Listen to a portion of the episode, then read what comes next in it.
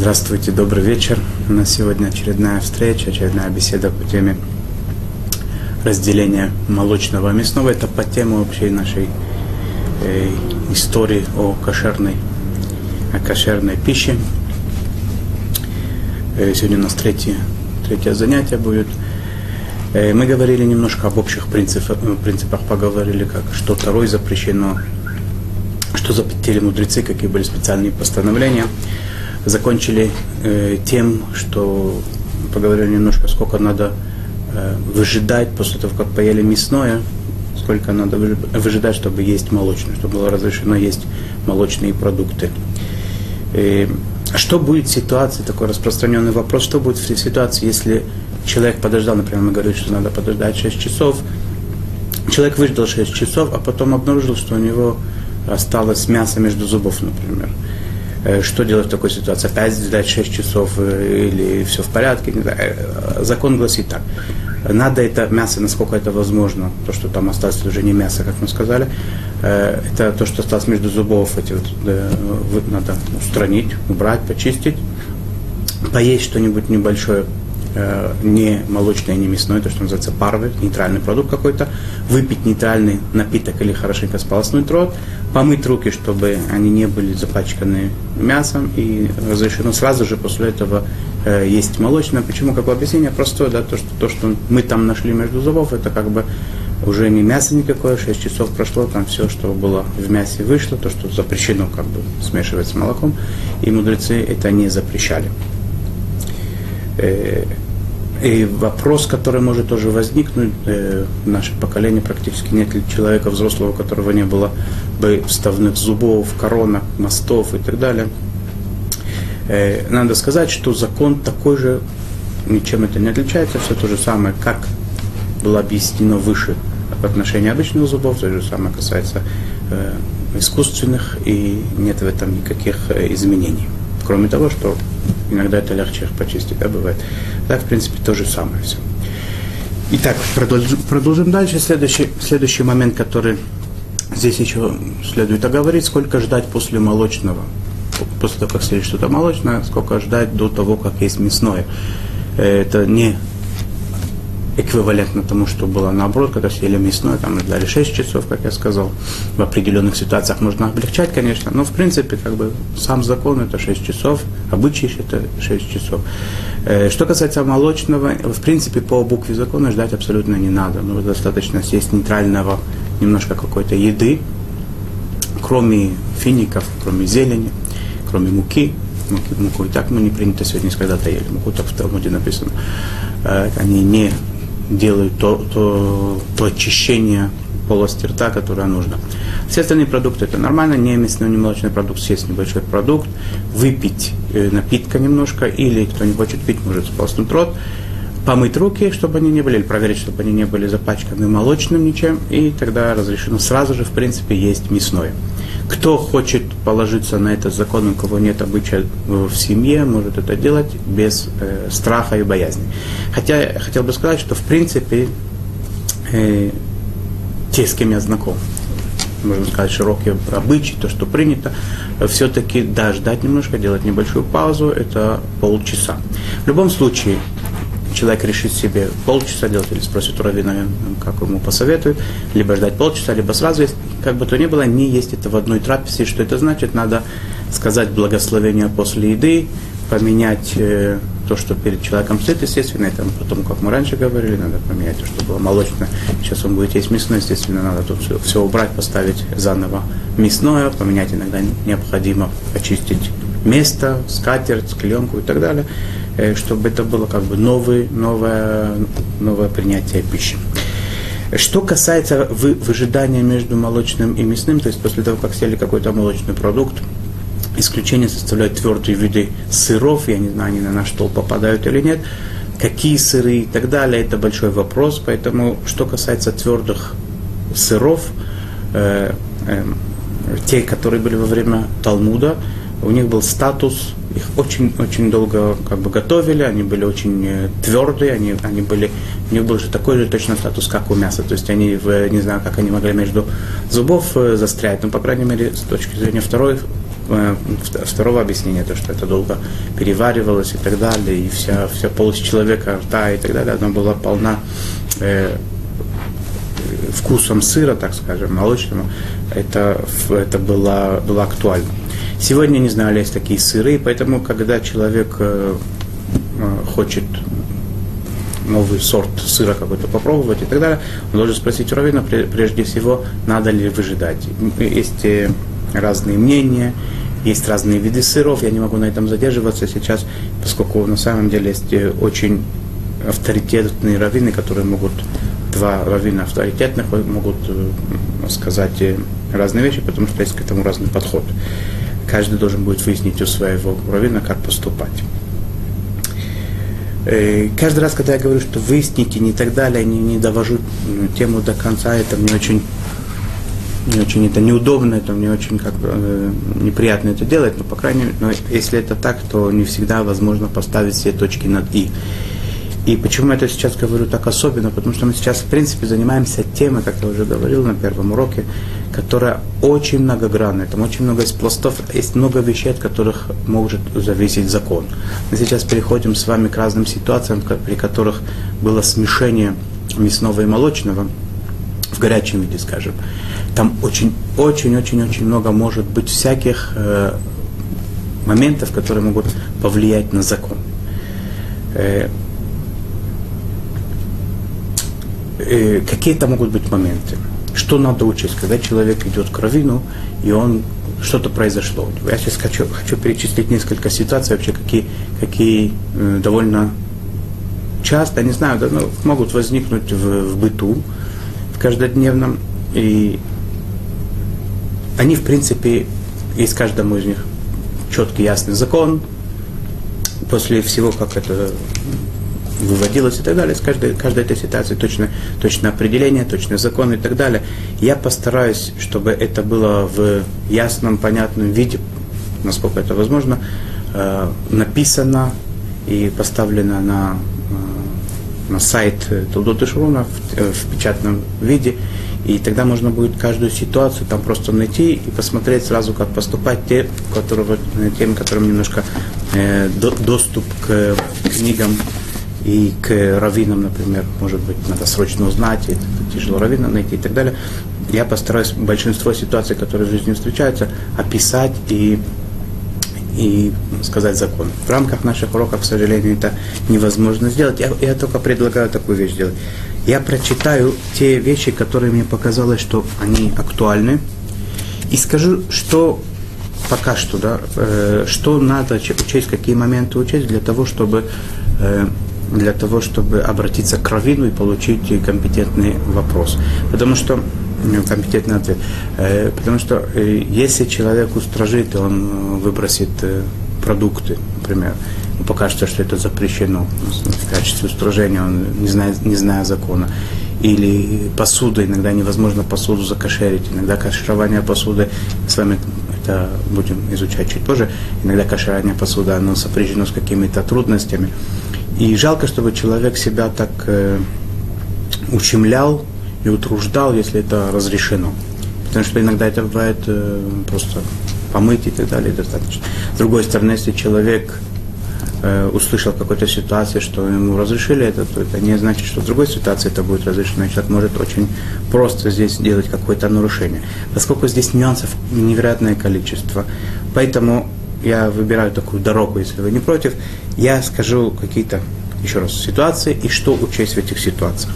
Ну, например, мы с вами говорили, что варка, в принципе, происходит при определенной температуре и в определенном, э, в определенном как бы, варианте. То есть, если это была кастрюля, которая стояла, или сковородка, кастрюля, чайник, который стояли на огне, называется клиришон, производная огня, так скажем, грубо говоря, переводя на русский язык, ну, производная огня первой степени, оно варит. Производная огня второй степени, оно не варит. По то есть тот, кто, например, в клишине по, по, по случайности, например, смешалось у него мясо с молоком, он э, запрета истории не сделал, даже если он специально это сделал. Это не варка, варка это не считается, и э, клишини, то есть производная огня второй степени, если взяли, перелили воду, кипяток, например, из чайника, который стоял на огне, или был электрический, электрический чайник, который тоже называется клеришон, перелили в стакан, то там уже варка не бывает. Но варки там не бывает, а внедрение в определенных ситуациях там бывает очень, очень даже сильное. Например, очень важно знать, когда идут кровину, сказать, в каком месте происходила эта аппарата, то есть в каком кли, в каком производном э, огня. Э, и сказать это было, либо это после первого переливания было, либо после второго, потому что тогда и, и этому тоже есть некоторые э, пред, э, есть разница, это будет клиш лиши, то есть производная огня третьей степени, потому что нет. Но э, второй и третье могут быть, может быть разница струя, мы с вами говорили, ируй, то, что называется. Когда струя попадает на противоположный продукт, например, горячее молоко попало на, мясо, на мясо, или мясной бульон на, на молочный какой-то продукт, оно варит, но не варит не полностью, например. В определенных ситуациях, если она постоянно, э, постоянно попадает, есть э, момент устражить больше, если это небольшие потери и так далее. То есть первым делом то, что когда приходят к раввину и задают вопрос о горячем соприкосновении мяса с молоком, мясных молочных продуктов, надо определить точно, сказать равину, в, в каком виде это происходило, в каком производном огне это происходило. Обратите внимание, запомните это, когда это произошло. То ли это было в кастрюле, которая стояла на огне, то ли это было в тарелке, которую в которую перелили, то ли это была струя во время переливания, которая попала в это, либо дальше. Э, иногда может повлиять на закон, переливался ли бульон или Э, какой-нибудь другой продукт напрямую или его прикладывали, переперекладывали половником. Это может изменить статус и может изменить закон, потому что половник это немножечко уже отдаление в, в определенных ситуациях. Не всегда. Если было горячее, если там половник долго находился и в нем кипел этот бульон, например, он становится тоже как лерешон, и разницы большой не будет.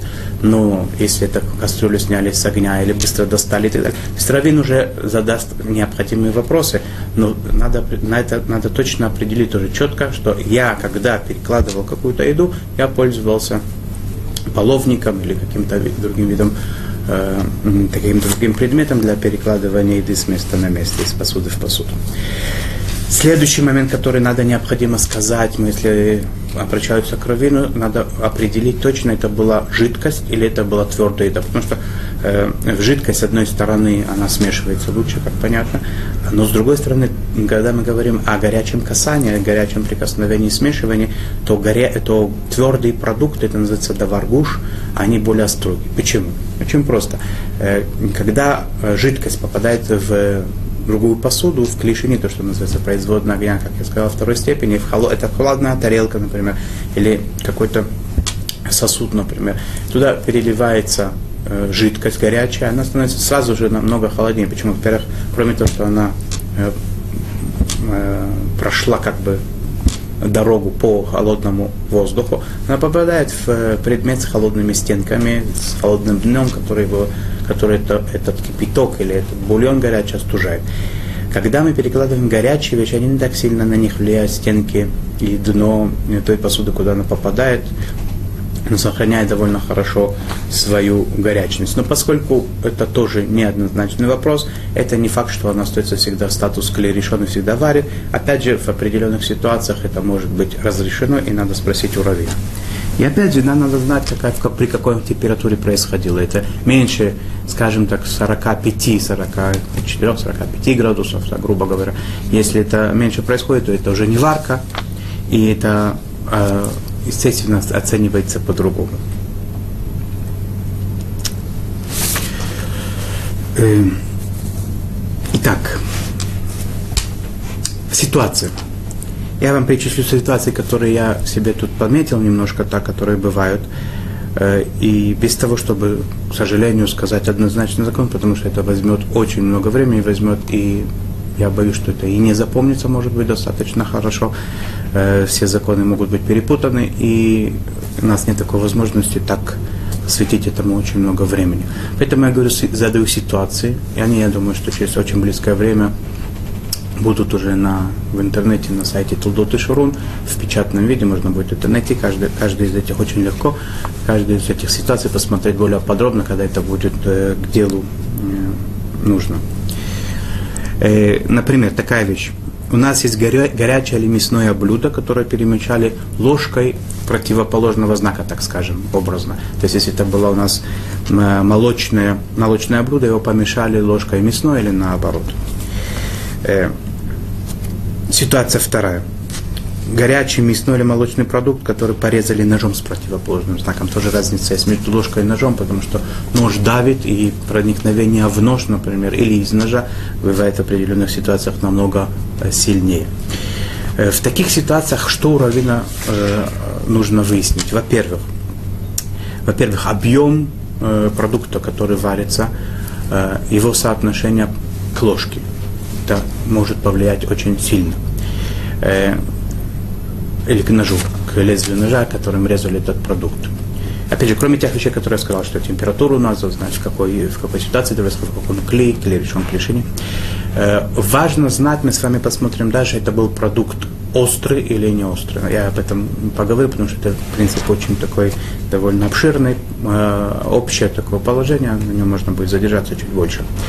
Э, надо, надо сказать, э, когда последний раз пользовались, то есть человек, когда идет к раввину, он должен знать и сказать ему, когда последний раз пользовались этой кастрюлей, потому что это э, влияет на законы кастрюли, надо ее кашировать, или она остается кошерной.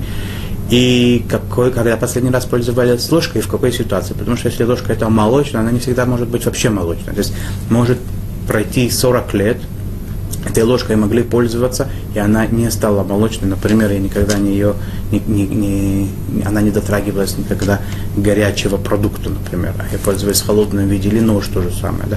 Надо знать, как пользовались этой ложкой или э, ножом раньше. Если не знаю, то, как правило, надо немножко устражить, потому что э, у нас горячее постоянно под руками, и если мы точно не знаем, то ложкой скорее, скорее всего пользовались в горячем виде. Но, если мы не знаем, пользовались ли последние сутки, это тоже очень важный вопрос. То, как правило, если нас такое правило, мы говорим, что последние сутки, скорее всего, это не э, касалось мяса или молока, и э, это намного облегчает ситуацию. Как в отношении продуктов, которые можно будет есть и не надо будет их выбрасывать, как и так, так иногда в, в отношении посуды тоже влияет.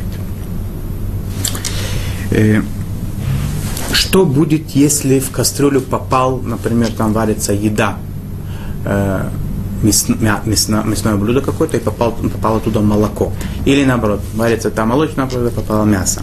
Что будет в ситуации, когда там ничего не варится, она просто кастрюля сама по себе у нас была молочная, а мы хотим, чтобы она была у нас молочная, там мы готовим здесь кастрюля, сковородка и так далее, чтобы эта посуда, тарелка, они у нас молочные, и попало туда горячее мясо.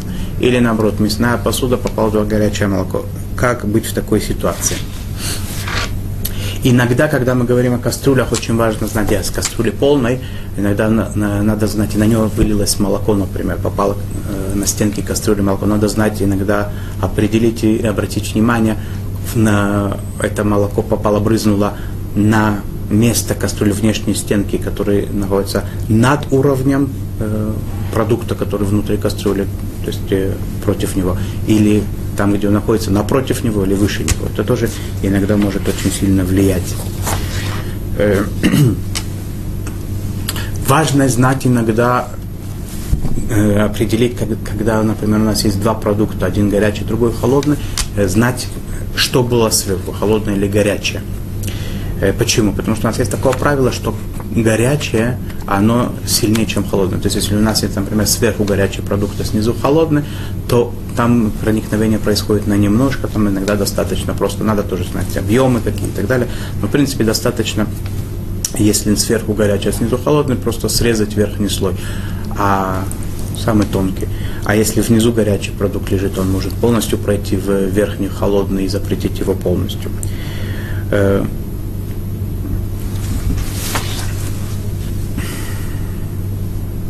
Когда получили э, горячий продукт в холодную, э, в холодную посуду противоположного знака, например, то есть мясо горячее положили в молочную тарелку или в молочную, на молочную сковородку, чистую, пускай она будет даже, и так далее. Или наоборот, холодный продукт положили на горячую, пустую, скажем, в горячую пустую, например, поставили сковородку, чтобы она подогревалась, а потом туда туда положили холодный, правильно же было горячее, положили туда холодный продукт с противоположным знаком, противоположный продукт, как быть в такой ситуации.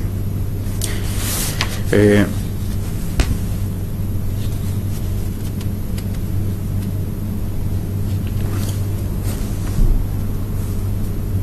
Что будет, когда у нас два продукта лежат рядом между собой?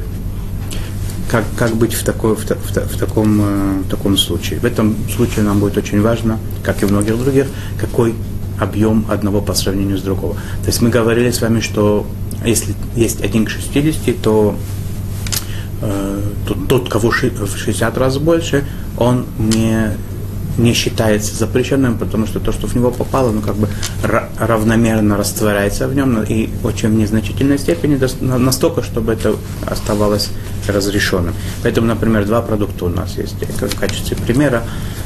Не только ситуация говорит, но и закон какой-то сегодня тоже выучить. Э, у нас есть в качестве примера два продукта. Э, в одном есть э, один сыр, другое мясо, например горячий и холодный, один из них горячий, другой холодный. Как правило, мясо это горячее, а сыр он холодный. Это может быть какой-то горячий молочные продукты холодные, а колбаса, например, и так далее. И они э, соприкоснулись между собой. В одном из них есть 60 раз больше объема, чем другого. Тот, который, в котором есть 60, э, объема в 60 раз больше, он разрешен. Надо будет э, от него отрезать маленький ломтик толщиной в 2 сантиметра, остальная его часть все. Меньше продукт, он будет разрешен.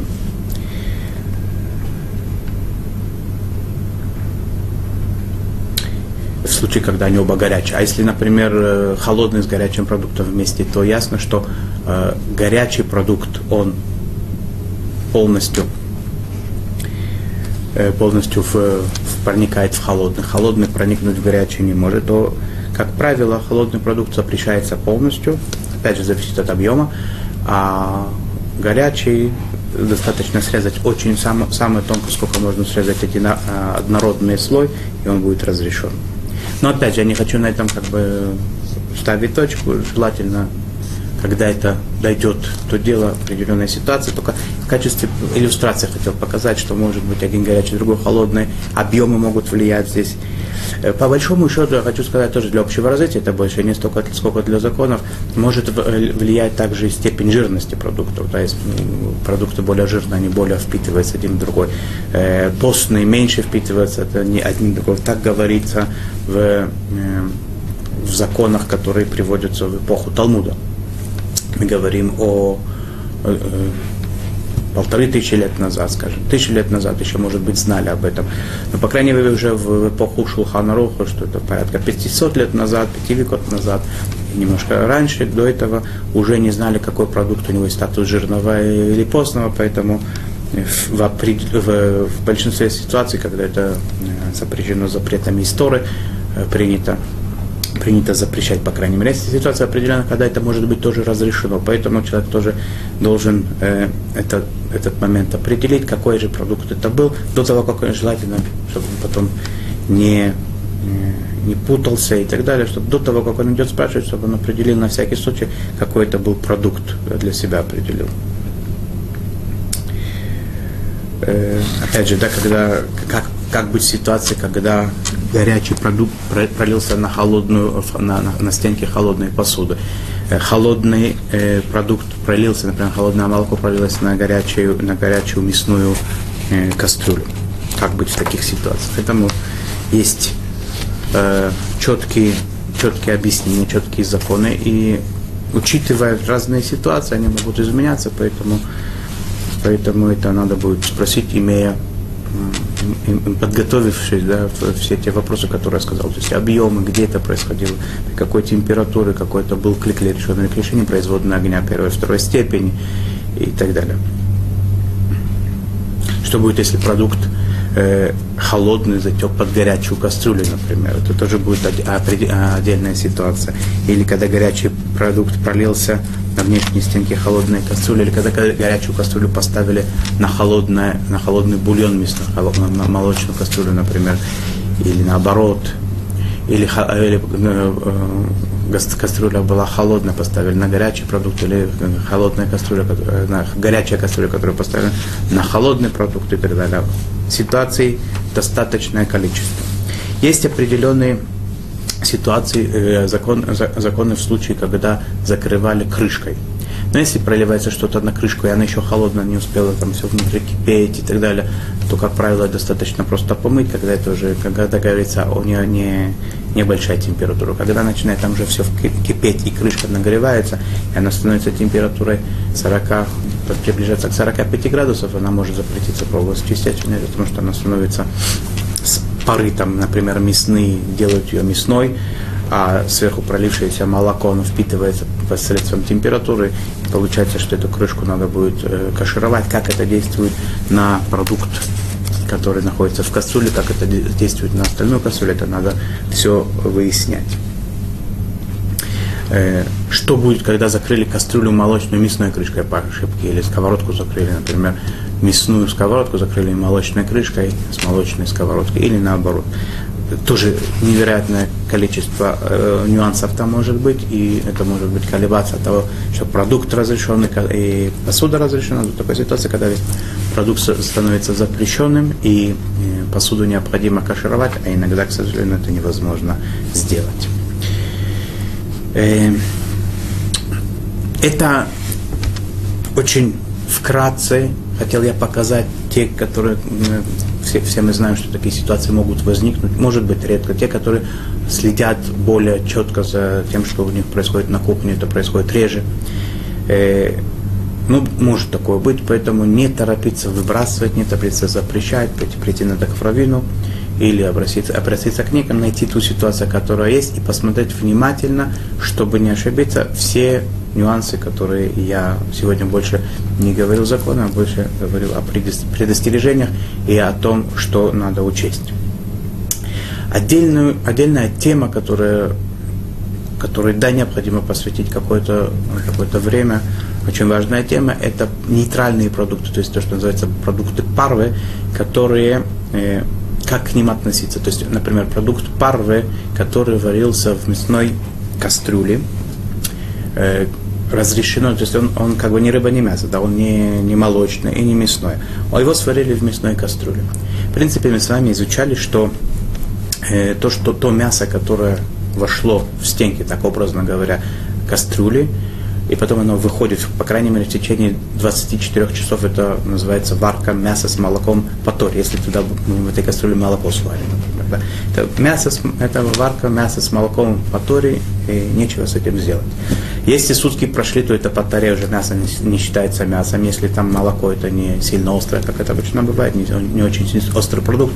Почему я говорю острый? Потому что у острых продуктов э, есть особый статус, о котором немножечко поговорим позже. В обычной ситуации, когда это не очень острые продукты, не очень соленые продукты, то в принципе 24 часа, когда проходит, то это э, не происходит варка по таре, запрещенной Торы, но мудрецы сказали, что такое, э, это тоже делать не запрещено, и это, эта посуда, она является мясной, и это как бы глазами мудрецов это считается некошерная посуда становится. Становится посуда, в которой есть и мясо, и молоко, понятно, ее надо кашировать. Как, как быть с продуктом, который, который в ней сварили, это еще один вопрос. Как правило, он разрешен. Мудрецы запретили посуду, а то, что то мясо, которое в ней есть, мы говорим, что это как бы уже не мясо, и продукт, как правило, должен быть разрешен. Как быть? Ну, естественно, что это делать запрещено, и варить это нельзя вместе и так далее. Теперь, как быть в такой ситуации, например, когда в кастрюле мясной, даже которые варили последние сутки, сварили нейтральный продукт, не молоко, не молочный продукт, сварили, скажем, э, мясной кастрюле сварили макароны, вермишель, и сейчас хотят эту вермишель, алиф, первое, либо смешать с творогом, сделать какое-то блюдо молочное, Э, можно ли это делать, разрешено ли это э, делать. Второй вопрос, разрешено ли, скажем, есть одно после другого. Третий вопрос, который необходимо знать, разрешено ли такую еду, будучи горячей, положить на молочную тарелку, скажем, или она остыла, например, положить в горячую посуду с противоположным знаком. То есть мы говорили, как-то говорится уже, в мясной э, кастрюле сварили макароны, и мы сейчас хотим, они уже остыли у нас, но вот это мясо, которое было в стенках, в них находится, и мы хотим сейчас эти макароны сварить, э, пожарить, например, на сковородке э, молочное, разрешено ли это сделать. Или сварить, потом э, подогреть в, в молочном, молочной, на молочной тарелке, в молочном, в молочной микроволновой печи и так далее. Как быть, или на, и наоборот то же самое, естественно, да, все оно идет зеркально, или то же самое, если варили в молочном, как быть с, э, с мясным. Эти ситуации, они часто возникают, эти ситуации, они у нас как бы изначальные такие, да, то есть у нас э, нет, как правило, в, в, в доме посуды специальной, которые, хотя есть, есть такие, у которых есть такая посуда, которая нейтральная, которые варят только нейтральные вещи, у них вопросов не возникает. Но, как правило, нет такого. Да? Если посуда либо молочная, либо мясная, если есть что-то такое парвенная какая-то посуда, это, это либо могут быть какие-то ножи для резки, для резки хлеба, для овощей, чтобы там не было. Но посуда, в которой варят, жарят и так далее, это редкость большая, чтобы это было нейтральное. Поэтому это обычная бытовая наша ситуация, когда мы варим, готовим нейтральный продукт парвы, и потом собираемся его съесть либо вместе, либо после, э, сразу же, либо, либо непосредственно до того, как ели продукт с противоположным знаком. На этом я бы хотел бы специально задержаться в следующий раз, а также осветить э, э, такие глобальные темы, что касается вообще кошерного темы кашрута и мяса с молоком в частности, это замачивание, это особо острые продукты и особо соленые продукты. Это вот эти темы, которые хотел бы немножечко осветить, очень коротко, но хотя бы, чтобы были какие-то общие такие э, границы, общие законы понятны в, этих, в отношении этих вещей. А пока что мы закончим на этот, э, на этот раз. Пожелаю вам самого всего хорошего. И я надеюсь, что скоро получится выставить эту статью на, на сайте, и можно будет ее любую тему там найти коротко, но как бы более подробно, чем на нашем уроке, и посмотреть, познакомиться с этим более подробно. Всего хорошего, до следующей встречи. Я думаю, что у нас еще одна встреча ждет э, по теме мяса с молоком. Всего хорошего.